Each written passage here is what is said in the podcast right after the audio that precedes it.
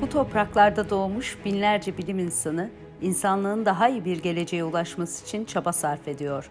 Oxford Üniversitesi'nden Hittit Üniversitesi'ne, Humboldt'tan Muğla Sıtkı Koçman'a, Harvard'dan MIT'ye, Zürih'ten Van 100. Yıl Üniversitesi'ne genç bilimcilerimiz anlatıyor kitabının yazarları, çalışma alanlarını ve bilimin hayatta yarattığı mucizeleri anlatıyor. Oxford Üniversitesi öğretim üyesi Doktor Emre Eren Korkmaz'ın sunumuyla.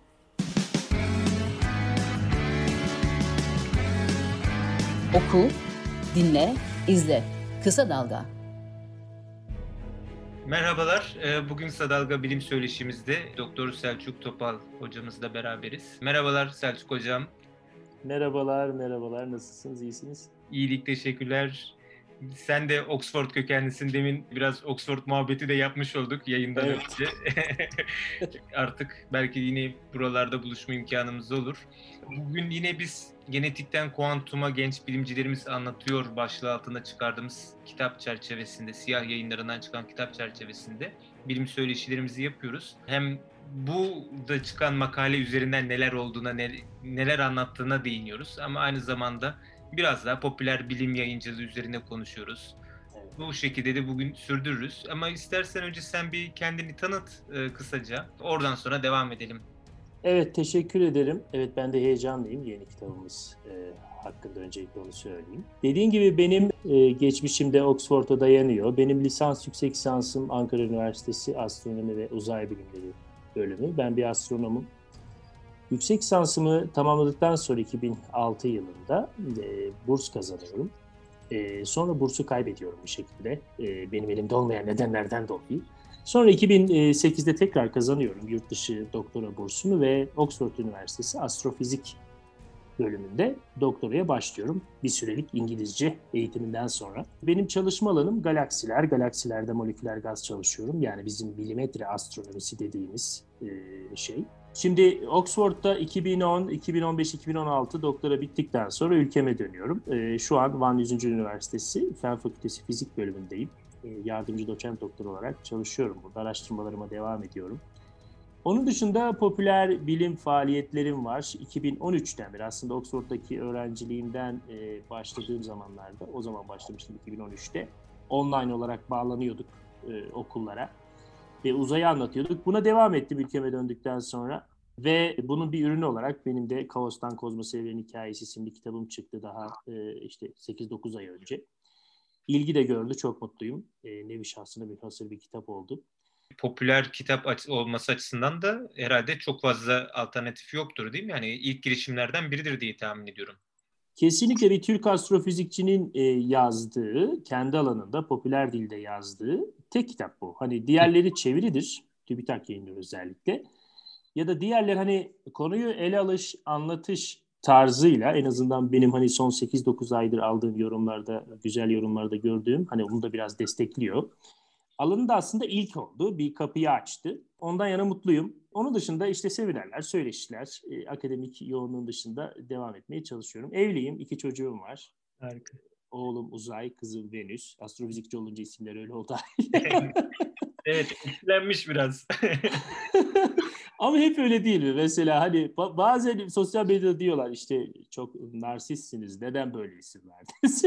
yani hangi isim verirseniz verin çocuğunuza bir nedeni vardır. Herkesin en az bir nedeni vardır. Herkes bir miktar o konuda bencildir yani. Çünkü çocuğun kendi ismini seçme hakkı olmayacağı için evet. doğal olarak. Türkçe'de mesela mesela bu ay ismi çok fazladır. İşte sonunda bir şekilde içinde ay evet. getiren. Yani gök evet. isimleri de şeydir. Yani göklü isimler de çoktur. Yani demek ki Türk halkında da böyle bir ilgi var. Bir gök var var. Yönelik. Çünkü bizim biliyorsun hani Göktürklerden oralardan buralara yani bu topraklarda gökyüzüne aslında önem verilmiş hem kültürel anlamda hem tarihine baktığı zaman. Muhtemelen o nedenledir. Evet kısaca kendimi tanıtmış oldum böylece. Evet, bu arada şey Oxford Üniversitesi'nde senin kolejin Christchurch buranın en, en havalı kolejlerinden ah, biri. Evet öyledir yani ondan bahsetmeyeyim dedim ama.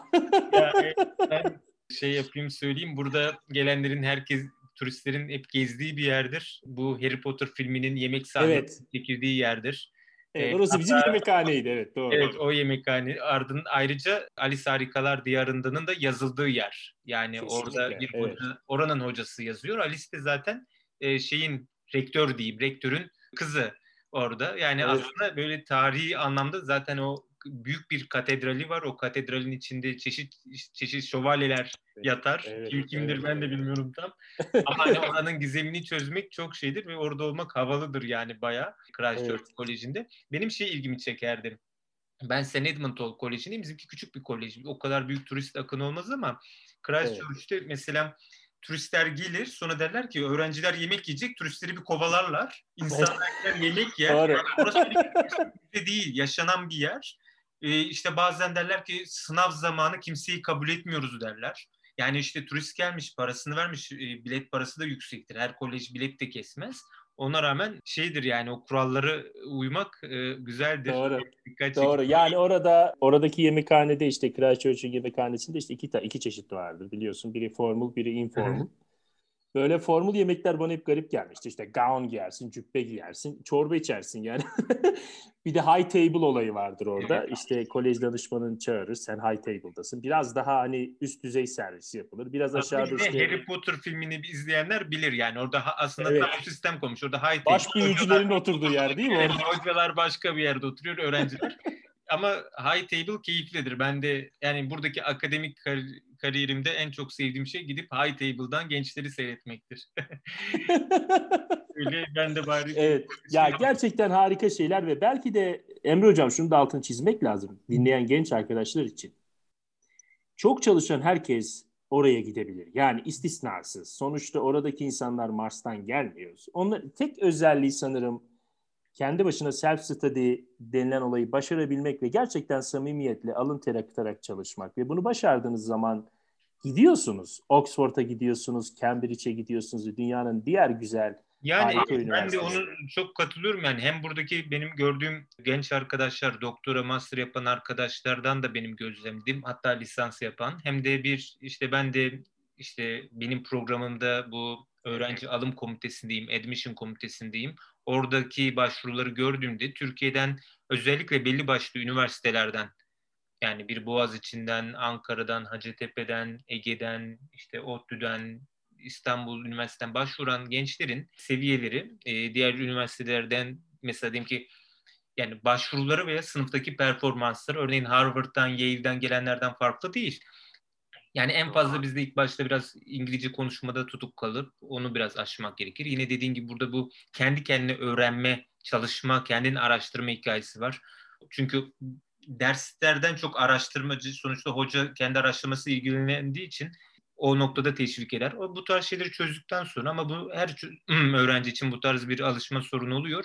Ama başvurup burs alan çok öğrenci arkadaşımız var. Yani Oxford'dan burs alan. Yani o anlamda hiçbir sorun yok. Ama yani ben Türkiye'den geldim biraz daha geri ekstra bir şeye ihtiyacım var diye bir şey yok. O nedenle aslında bu Türkiye'de örneğin Boğaziçi Üniversitesi'ndeki şeyleri görünce biraz ben oradan da üzülüyorum. Yani diyorum ki yani burası gerçekten böyle insanlar yetiştiriyor dünya çapında. Ya oynamayalım, uğraşmayalım buralarla. Ee, çok zarar oluyor diye. Burada o bir güven getiriyor gerçekten. Yani o anlamda da evet öğrenci arkadaşlarımız böyle ufuklarını oradan tutabilirler. Kesinlikle. Oxford'a başvurmak, gelmek yani mümkündür. Gel bir şansa da bağlı tabii. Yani o dönemki diğer başvuranlara da bağlı. Yani şans işi de var bu işin içinde ama e, olmayacak bir yer değil. Türkiye'de okuyup gelişip. Harika yani böyle bir Oxford muhabbeti de yaptık. Herhalde Oxford'da olanlarla ben ekstradan böyle bir 10 dakika da onlarla. Bitmiyor bir türlü çünkü. Şimdi o zaman şeye geçelim ama yani sen bu makalede yine gelecek uzayda diyorsun.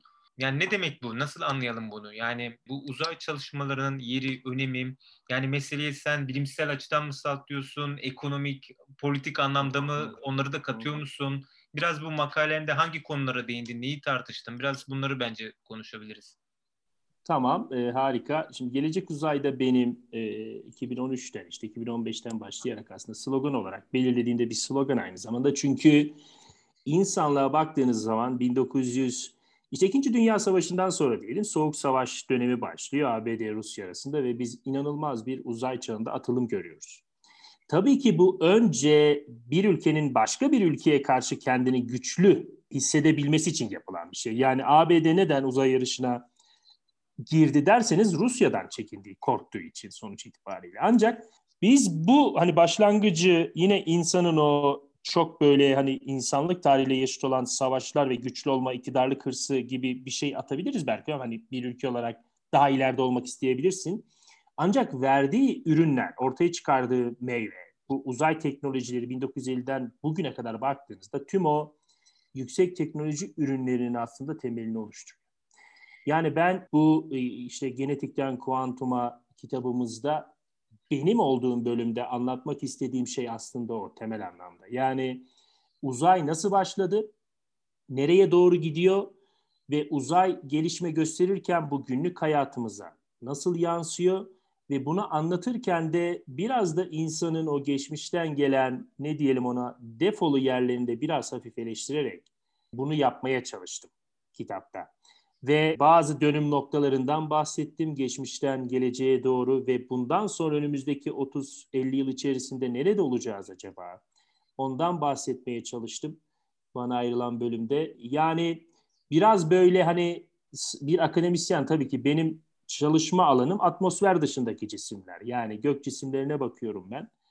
Pek insanla işimiz yok gibi görünse de aslında uzay teknolojilerinin işte sayesinde sonuçta iletişim teknolojileri ileride ve iletişimin topluma nasıl etkettiğini hep beraber görüyoruz mesela. O nedenle o ilişkiyi biraz düşünen, biraz kafasında yorumlayan bir astrofizikçi olarak bunu bu şekilde yansıtmaya çalıştım o bölümde. Yani şunu diyorum belki de sonunda başlığına da uygun olarak bölümün. Siz ne kadar kendinizi bu işte 13 bin kilometre çapındaki minicik gezegenin yüzeyinde yaşayan canlılar olarak görseniz de 100 kilometre ve üzerinde orada uzayda olan her şey, insanlar Mars'a gitmeye çalışırken, insanlar atıyorum Jüpiter'in uydusu Avrupa'ya uzay aracı gönderirken, insanlar 12-13 milyar yıl önceki galaksi ışığını almaya çalışırken geliştirdiği teknolojiler aslında tam olarak şu an senin avucunda diyorum. Senin telefonunda, senin evinde, senin her yerinde. Sen hastaneye gittiğin zaman kullandığın görüntüleme teknolojilerinden tut da birçok şeye kadar her şey aslında uzay çalışmalarının bir eseridir. O nedenle uzay bilim ve teknolojilerinin öneminin farkına varmalıyız diyorum. Ve ileride eğer gençler bu alanlarda meslek tercihi yapmak isterlerse ki muhteşem bir alan, değişik kollara ayrılan bir alan ve tüm temel bilimleri içinde barındıran bir alan lütfen seçsin diyorum. Yani benim bölümümde e, hani anlatmaya çalıştığım bu. Diğer harika yazıların içerisinde nacizene anlatmaya çalıştığım e, konular bunlar. Yani evet yani bu konu gerçekten şöyle yani mesela ben kendi bir uzaktan dışarıdan biri olarak baktığım zaman benim de çok ilgimi çekerdi. Ben de işte TÜBİTAK'ın çıkardığı işte uzay kitaplarını okurdum. Evet, merak evet, ediyordum. Şey evet. Şimdi bir işin bir tarafında bir işin bir bilimsel bir merak kısmı var. Yani ne oluyor bu? Evrenin sınırı nedir? Yeri nedir? Nasıl büyüyor? Oradaki ilkeler nelerdir? Hatta onun biz bugün örneğin hem felsefe alanında hem de teknoloji politikalar alanında tartışıyoruz. Oradan merak ettiğimiz mesela bu singularity teorisi, e, evet. şey yani o kara delikten çıkan bir şey. Yani kara delikteki e, fizik yasalarını yanlış söylüyorsam düzelsin ama bilememenin ya da oradaki düzenin farklılaşmasını getirdiği işte o zaman bunu biz ne yapıyoruz? Felsefede ya da siyaset biliminde de oradan feyiz alıp tartışıyoruz. Yani yaşamaya geldim artık sonrasında ne olacağını nasıl bir toplumsal yapıda yaşayacağımızı bilemiyoruz öyle değişiklikler olacak diyebiliyoruz. Bu işin bir yanı bir bilimsel merak ama diğer yanında gerçekten de şöyle bir heyecan da var. Yani daha işte Soğuk Savaş döneminde işte Sovyetler Birliği ile ABD arasındaki bu rekabetin sonucunu işte Venüs'e işte farklı farklı evet. gitmek, Ay'a gitmek, işte insan olarak çıkmak yani orada bir uzay istasyonu kurmak yani bunlar sınırları çok zorlayan şeyler ve gerçekten bunun verdiği insanlığın ufku açısından da önemli bir şey var. Yani o kalıbına sığmamasından. Bir de tabii işin Kesinlikle. ekonomik, politik, ekonomik çıkarları var ya da öyle düşüneyim. Yani çünkü orada artık uydular gönderiyoruz. Biz uydular sayesinde her türlü iletişimimizi yapıyoruz. Oradan bir gözetim şeyindeyiz. Evet. Toplumları gözetleyebiliyoruz. Yani oradan yararlandığımız birçok mesele var oluyor. Tabii bir yandan da şöyle bir tartışma şey de ilginç mesela. Yani Değil mi? Mesela şimdi Mars'a böyle noktayla atılmış gibi bir şey gönderiyorsunuz. Sonra onu evet. kaldırıp uçuruyorsunuz. Hani oradan görüntüler yani bu muazzam bir e, şey yani mesela geçen o şeyde NASA'daki bilim insanının o heyecanını anlayabiliyorsunuz. Muazzam bir şey. Yani muazzam bir teknolojik. O da sana şunu sağlıyorsun. Yani biz nasıl bir birikim üzerindeyiz? Nasıl bir gelişmişlik üzerindeyiz? O zaman niye böyle sorunlara sahibiz? Bir de bunu sorgulamayı sağlıyor. Yani biz çok daha iyi şartlarda, çok daha güzel şeylerde yaşamamız lazımken nedir bu yani? Tartışmasını da getirebiliyor. Yani ben Mars'ta e, işte bir araç gönderip onu buradan kontrol edebiliyorsam dünya üzerindeki birçok meseleyi de daha şey çözmem lazım yani ben çünkü çok daha ileri bir uygarlığım gibi. Tabii belki de çok güzel bir noktaya değindin. İşte ne kadar ilerlersek ilerleyelim, hangi alanda olursa olsun dönüp dolaşıp her şey insanın belki de doğasına kalıyor. Yani sonuçta bu projeleri hayata geçiren beyinler, şu an toplumda gördüğümüz iyi veya kötü şeylerin mimarları bizleriz. Yani başka bir galaksiden gelen bir uygarlık bizim dünyayı karıştırmıyor. Şu an İsrail-Filistin sorun yaşıyorsa bunun nedeni yine bu gezegendeki insanlar. Hı hı. Anlatabiliyor muyum? Yani dediğin çok önemli. Orada bir küçük helikopter uçurmak. Yani en yakın konumda 50 milyon kilometre ki o helikopter uçarken 300 milyon kilometre ötedeydi. Sen komut gönderiyorsun.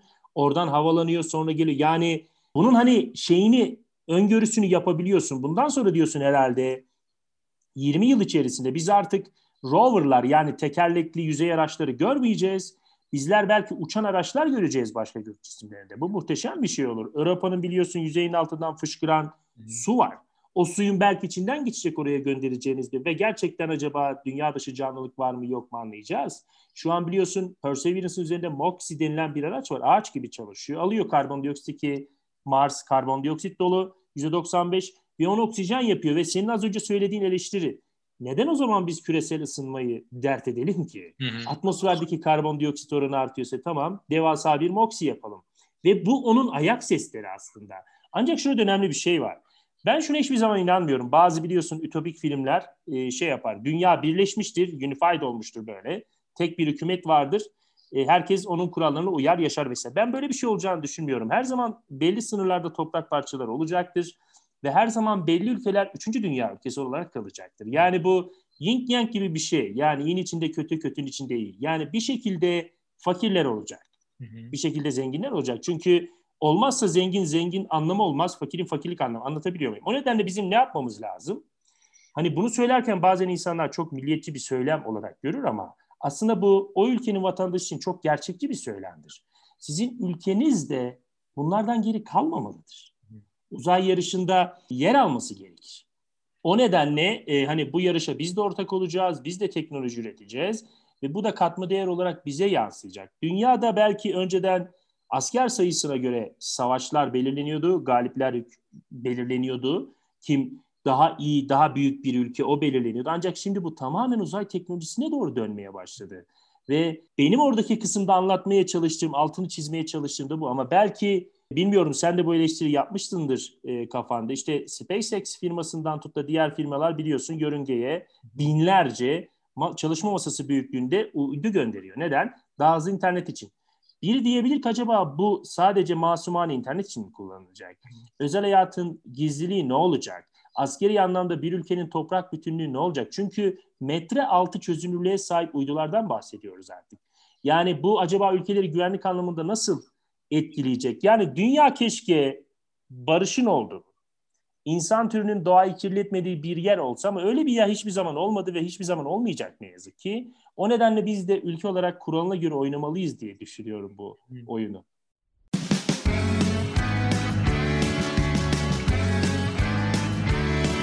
Kulağınız bizde olsun. Kısa Dalga Podcast.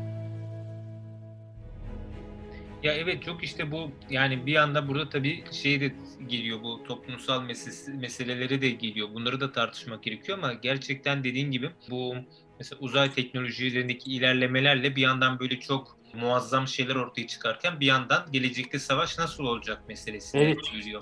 Ya bu mesela yapay zeka işte bu robotik alanda da öyle. Yani biz mesela YouTube'da izliyoruz diyor işte robotlar taklalar atıyor, danslar ediyor ama yarın onun eline silah verip gönderdiklerinde ne olacak? Evet. Yani bunları evet. tartışmak gerekiyor. Yani o, o robotlar büyük, büyük ihtimalle bize yardım etmek için konumlanmayacak. Belki de asker olarak konumlanacak gibi. Ee, yani evet, bu işin bir de işin politika kısmı yani o, o anlamda da önemli. Peki mesela sen hem İngiltere'deki durumu biliyorsun. Oradaki öğrencileri, bilimsel çalışmaları evet. ya da öğrencilerin ilgisini değil de Türkiye'deki durumu. Nasıl bir karşılaştırma yapabilirsin? Yani neler senin çok ilgini çekiyordu İngiltere'de? benim hani öğrenci profili anlamında sonuçta ben de lisans ve yüksek lisansımı e, ülkemde yaptım. Benim doktoram hani İngiltere'de oldu. Orada başladı. Ve başladıktan bir yıl sonra kendime şunu söyledim. Keşke bir şekilde lisansı da burada okuyabilseydim. Çünkü şunu fark ettim. insanların bir research, bir araştırma yapma mantığı ya da bir öğrencinin özgür çalışabilmesi noktasında ciddi farklar var. Çünkü bizim e, üniversitemizde, üniversitelerimizde dediğim gibi ben de burada öğrencilik geçirdim ama ben gerçekten tırnak içerisinde inek bir öğrenciydim. Kendi not tutardım. Hiçbir zaman kırtasiyeden alıp oradaki sorulara çalışıp sınava girmezdim. Anlamam gerekirdi. Yani kapısını çalardım sürekli hocaların bölümdeki. Çünkü anlamam lazım. Anlamazsam beni rahatsız ediyor. Kafada kıymık gibi kalıyor. Benim yapım bu. Ancak genel profile baktığın zaman işte o kırtasiyeden alır, ezberler, geçer ve transkriptinde 90-100 almış. Ancak temel bilim anlamında aslında sorsan sana yanıtlayamaz. Bir basit şey sorsan. Bu en büyük eksikliğimiz. Şimdi istisnalar elbette vardır. Ancak genel anlamda durum budur. Dinleyenler eminim bana hak veriyorlar. Şimdi yurt dışında bir research yaparken belki de yani en büyük farklardan biri ulaşabil kendi alanım için konuşuyorum şu an ulaşabildiğiniz teleskopların sayısıdır. Şimdi Oxford Astrofizik Bölümü zaten devasa bir bölüm ve dünyanın istisnasız her teleskobuna ulaşabilir. Çünkü oraya bir yatırım yapmıştır. Ancak bizler ülkemizde, tabii ben milimetre astronomisi çalıştığım için e, bizim milimetre dalga boyuna özgü bir teleskopumuz yok ülkemizde. Henüz yok. Umarım o projeyi hayata geçiren kişi ben olurum. Bizde genelde optik teleskoplar var mesela biz proje yazmak istediğimiz zaman dünyadaki her optik teleskoba bile ulaşamıyoruz. Örneğin. Hani böyle hani bunu belki şu an bizi dinleyen genetik mühendisliğinde çalışabilir, robotik yapay zekada çalışabilir ya da başka bir yerde şunu belki eleştiri yapıyordur. Ya gerçekten bizim de şu laboratuvarlara ihtiyacımız var aslında belki yok gibi. Yani şunu demeye çalışıyorum. Teknik olanak anlamında tabii ki daha üst düzey. Bunu kabul etmemiz lazım. Şimdi Türkiye'de tabii ki gerçekten ciddi anlamda research yapan üniversiteler, enstitüler var, laboratuvarlar var ama genele bunu yayamayız ki 180-200 üniversitenin olduğu bir ülkeden bahsediyoruz. Benim hani ilk e, gözüme çarpan şey buydu. Onun dışında arkadaşlara şunu söyleyeyim. Şu an lisans eğitiminde olabilir ya da ileride bir bilim insanı olmak isteyebilir. Araştırma yapmayı öğrensinler. Kendi başına bağımsız, bir konuyu araştırmak akademik anlamda ve oradan bir sonuç çıkartmak, bir bilimsel makale nasıl yazılır? Mesela sizin ilerlemek istediğiniz bilim dalındaki gereksinimler nedir ki? Mesela bizde şu vardır, kodlama bilmiyorsan, herhangi bir dilde kodlama bilmiyorsan bu işe başlama. Bu kadar basit. Çünkü bizim yaptığımız şey uzaktaki bir gök cisminden bu gezegen olabilir, yıldız galaksi. Veriyi alırız, kod yazar, analiz ederiz. Onu da bilimsel gerekçelerle yorumlar, makale yazarız. Bizim yaptığımız şey aslında bu. O nedenle kodlama çok önemli mesela bizim alanda ki şu an gerçekten işte big data denilen bir kavram çıktı biliyorsun. İnsanın verisi sürekli artıyor. Değişik değişik analiz yöntemleri var. Şu an sosyal medya aslında bizim belki de bilmediğimiz yönlerimizi biliyor şu an. o veriler onlarda. O nedenle kodlama önemli. Buna aşina olması lazım arkadaşların ve bağımsız araştırma yapabilmeleri lazım ve background bilgilerini sağlam tutmaları lazım. Bunlar varsa dünyanın her yerine giderler. Dünyanın her yerine istisnasız. Evet bu bağımsız araştırma evet çok o bir emek gerekiyor. Öğrenilecek bir şey. O kadar basit bir şey olmuyor. Gerçekten Kesinlikle. gerekirse rehberlik gerekiyor burada. Yani bir danışmanlık, mentörlük şeyi de gerekiyor ama çok önemli.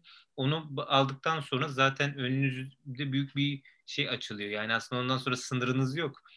Yani siz araştırmayı bildikten sonra o sınırı kaldırıyorsunuz. Yani önünüzdeki engelleri kaldırıyorsunuz çok önemli. Ya tabii şimdi artık uzay bilimleri meselesi de yani şu artık uzay teknolojileri gibi SpaceX gibi şirketler gündeme geldiğinden beri aslında ciddi bir istihdam alanı da yani sadece kamuda değil, kamu birçok ülkenin kamu şeyi var ama özel sektörün de gel, girdiği ve işin oldukça ticarileştiği de bir ortam. E, bu alandaki gelişmeleri nasıl görüyorsun? Bunun olumlu olumsuz yanları. Mesela hani demin bahsettiğimiz işte mesela bu kadar şey güzel iletişim yapıyoruz ama bir yandan da bizim gözetim toplumu, surveillance society dediğimiz bir olumsuz bir etkisi ortaya çıkıyor. Mesela evet. e, bu ticarileşmesinin olumlu olumsuz yanları e, ne olabilir? Buradaki Şöyle nasıl görüyorsun? E, şimdi ben bunu seminerlerimde de anlatmak için anlatıyorum. Özellikle hani ilgi duyuyorum. Bu uzay bilim teknolojilerinin ekonomiye yansımaları ve ne kadar büyüyen bir endüstri olduğu yönünde. Hani şu anki rakamlara göre 300-400 milyar dolar. İşte yörünge dışındaki tüm aktiviteler bunlar. E, bu 100 kilometre ve üzeri. Şimdi bunun 2040'larda 1 trilyon doları aşması bekleniyor. İşte senin orada dediğin noktaya geliyor. Tabii ki iş sahası açılacak. Tabii ki özel şirketlerin sayısı artacak uzayla alakalı işler yapan. Türkiye'de de artacak. Bu iyi bir şey. Yani bu e, çünkü dünya nüfusu sürekli artıyor. Çünkü yaşam süresi sürekli artıyor. Haliyle daha kalabalık bir gezegen haline geliyoruz. Ve e, iş bulmak için sırada bekleyen insan sayısı da artıyor. O nedenle uzay bilim teknolojideki ilerleme bize böyle bir pozitiflik getirecek ancak sanırım şöyle bir şey olacak. Artık daha keskin sınırlar olabilir ülkelerin ekonomik savaşları arasında. Çünkü uzay teknolojileri şu an ucuz bir şey değil. En azından önümüzdeki 15-20 yıl boyunca böyle olmayacak. Ve bu yarışa şimdiden dahil olmayan insanlar için 20 yıl sonra da yine pahalı bir teknoloji olacak. Yani bir şekilde başlaması gerekiyor. Şimdi uzay teknolojileri mesela ne yapıyor? Ee, işte uzayın o ölümcül koşullarına rağmen mesela siz uzay istasyonundan dışarıya çıktığınızda 400 kilometre yukarıdaki uzay istasyonu dışına çıktığınızda güneşe bakan yüzünüz 250 derecedir. Hemen enseniz eksi 250 derece. Öyle bir ortamdan bahsediyoruz. Ve insanlar buna uygun tekstil malzemeleri geliştiriyor. Atıyorum sizi hiç terletmeyen, üşütmeyen, inanılmaz ekstrem koşullara dayanı şeyler, tekstil ürünleri geliştiriyor. Ve sen bunu Darıca'daki tekstil atölyesinde dikemezsin. Çünkü bu yüksek teknoloji ürün. O nedenle ülkeler bundan geri kalamaz. Ülkeler bunu bu çalışmaları yapan devletler üniversiteleri desteklemesi gerekir, enstitüleri desteklemesi gerekir. Küçük şirketleri desteklemesi gerekir uzayla alakalı. Bu sadece savunma sanayi için olmamalı. Biz genelde savunma sanayi için kullanıyoruz bunu ya da iletişim için. Ancak böyle alt teknolojiler var. İleride inanılmaz. Hani Jetgiller diye bir çizgi film vardı. Bilirsin. Evet. sanki jetgillere doğru gidiyoruz. Işınlanma hariç diğer her şey jetgillere doğru gidiyor. Yani oradaki senaryo sanki. Ve bundan geri kalırsak Üçüncü dünya ülkeleri şu an neden üçüncü dünya ülkesi buna yeraltı zenginliği koyabilirsin, askeri olarak yetersizlik koyabilirsin ya da yetişmiş insan sayısının azlığı vesaire koyabilirsin. Sanki bu uçurum biraz daha artacakmış gibi bir endişem var eğer geri kalırsa o evet, ülke ya da yani, biz eğer geri kalırsak. Yani benim de mesela burada gözlemim bu yön mesela benim kızım 5 yaşında ilkokul 1'e gidiyor ve geçen evet. dönem bir dönem boyunca uzay konusunu işlediler. Yani biz her taraf işte onun afişlerini aldık işte bütün gezegenleri işte bir sürü videolar izlediler işte görüş şeyler tartışmalar yaptılar. Şimdi hani hemen Jüpiter'dir, Venüs'tür, Güneş'tir, Yıldız'dır e, işte çeşit çeşit kavramları öğrendi, tartıştı ee, ve mesela şey ilginçti mesela bu uzay istasyonundaki İngiliz astronotla işte çocuklar sohbet ediyorlar mesela söyleşiler evet, ya, evet. Şey. ya da mesela e, Bebek kanalında işte bir akşam uyku öncesi kitap işte öykü okunuyor. Uzay istasyonundaki astronot okuyor. Yani bu öğrencinin yani kafasında muazzam bir şey yapıyor. Bakın benim arkamda da şey var. E, küçük kızım için ben kızımın odası. Teleskop e, teleskop var. Bunu da sana sormuştum sağ ol. Ne alayım diye bu çocuklar. evet evet. Öyle bakıyor işte özellikle Dolunay zamanları. Ben mahvoluyorum bunda Dolunay'ı bulacağım diye.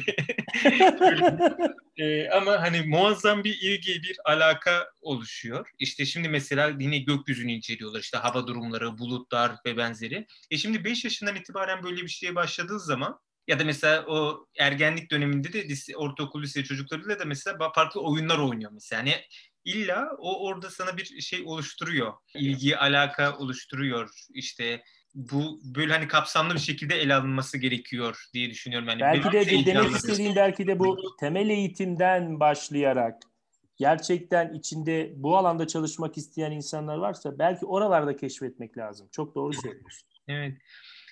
E, yani o zaman şöyle bir de tamamlayalım şeyi getirelim. Yani sen sonuçta popüler bilim yazarlığı da yapıyorsun. Kitabın var, blogların var, YouTube'ları şeylerin var, videoların var. Yani bir şekilde bu durumu anlatmaya çalışıyorsun ve insanlarda hem ilgi, alaka oluşuyor gençlerde bilimsel anlamda hem de ülkedeki bilim politikalarına da bir katkı sunmuş oluyorsun. Yani bu önemlidir diyorsun ki işte mesela onu evet. belki bilimsel politikalar değişecek veya şey olacak, ilgi gösterecek. Bu kitap da esasında buna yönelik bir e, katkı olarak biz hazırladık. Yani e, genç bilimciler anlatıyor dediğimizde. Ve birçok arkadaşımız şu sorunu dediler ya çok heyecanlandık çünkü biz hiç Türkçe yazmamışız. Türkçe nasıl yazarız bilmiyoruz e, ve çok güzel emek harcadılar, üzerinde yazdılar ama bu büyük bir heyecan yarattı. Sen Türkiye'deki son dönemde artan, gelişen bu popüler bilim yayıncılığı e, ve ona yönelik ilgi işte senin yaptığın çalışmaların ilgiyi nasıl değerlendiriyorsun? Bunu tartışıp belki tamamlayabiliriz bugünkü söyleşiyi. Şöyle, öncelikle kitapta bahsettiğin olay işte Türkçe yazma noktasında oradaki hani international böyle uluslararası bazı terimlerin dilimize kazandırılması da sağlanıyor aslında. Orada belki bu alanda çalışma yapmak isteyen arkadaşlar o nedenle o kitabı ki birçok alanda önemli güncel bilginin ve gelecek hani gelecekte ne olacağının altını çizen yazıların olduğu o kitapta eminim kendilerine birçok cevap da bulacaklar o noktada. Şimdi popüler bilim anlatıcılığı ya da son yıllarda bilimin biraz daha hani ne diyelim ona ilgi görmesi e, sanırım iletişim teknolojilerinde çok fazla ilerlemesiyle alakalı bir şey. Çünkü bir Elon Musk bir tweet attığında çok takipçili olduğu için gündemi belirleyebiliyor mesela. Hani onun yaptığı roketler işte roketi dikine indirebilme teknolojinin gelişmiş olması bu tabii ki bu alanda çalışmak isteyen arkadaşlara da bir şevk veriyor sonuç itibariyle. Bir rol model oluyor aslında.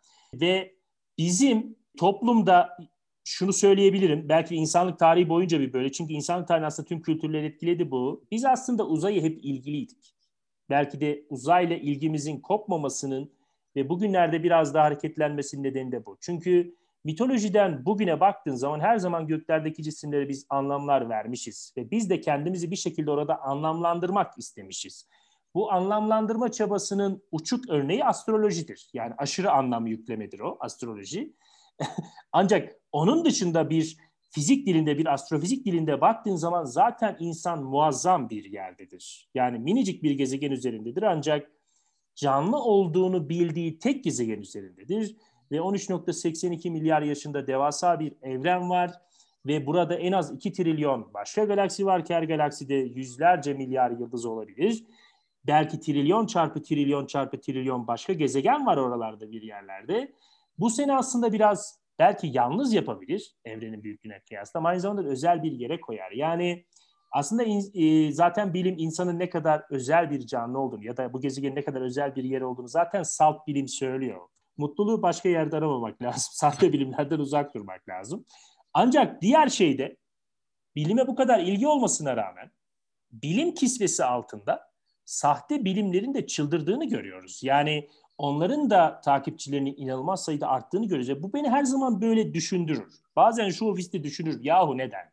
Çünkü bir şeyleri göstermek için, anlamak için yani etrafımızı saran evreni anlamak için birçok metot geliştirdik, birçok cihaz geliştirdik. Artık toplumları da daha iyi anlıyoruz değil mi sosyal bilimlerde? Peki neden hala sorunlarımız var? Neden sorun azalacağı yerde artıyor? Demek ki insan, ben buna yorumluyorum, bilimdeki ilerlemenin, ivmenin yanında insanın buna yetişebilme, adapte olabilme hızı çok çok çok yavaş. Muhtemelen bizim zihinlerimiz, kendimizi evren içerisinde edindiğimiz yer çok geriden geldiği için biraz o noktalarda sorun yaşıyoruz. Sanırım bilim ve teknoloji çok aşırı bir hızda ilerliyor insanın kavrama hızına kıyasla. Öyle de bir sorun var. Ha ileride ne olur?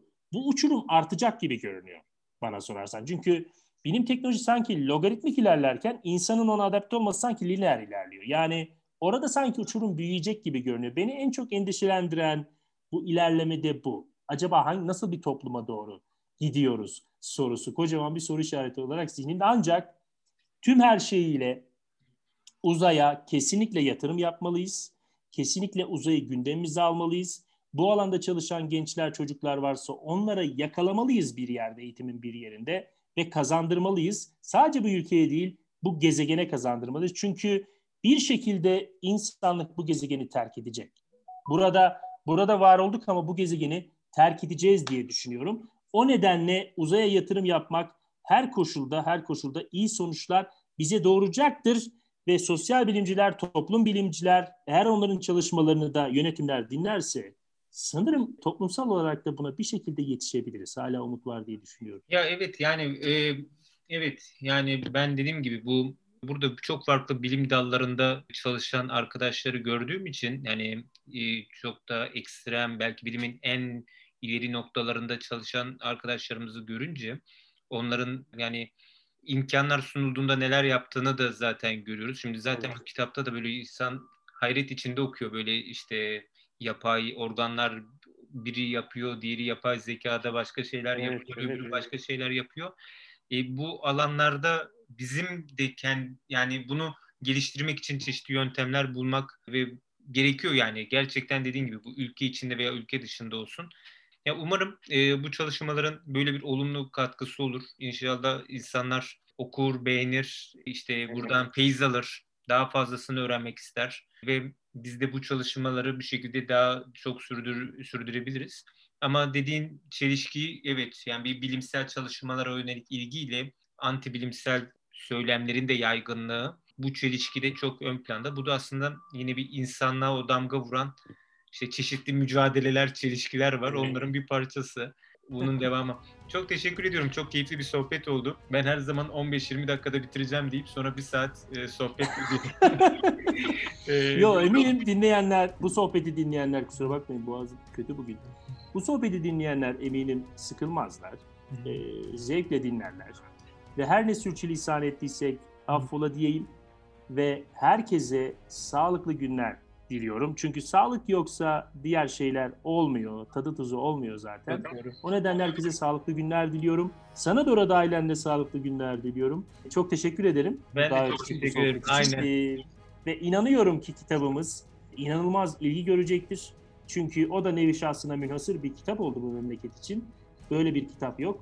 Harika bir çalışma oldu. Eminim beğeneceklerdir. Gelecek yorumlara göre tabii ki biz de daha ileride başka çalışmalar da yapacağız güzel şeyler ortaya çıkacaktır. Evet umarım evet bizim isteğimiz de o yani bunun devamında da çalışmalarımızı sürdürelim. Bu birliği sürdürelim, bu katkıları sürdürelim diye şey yapıyoruz. Çok teşekkür ediyorum.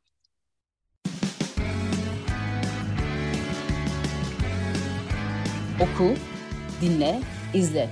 Kısa Dalga.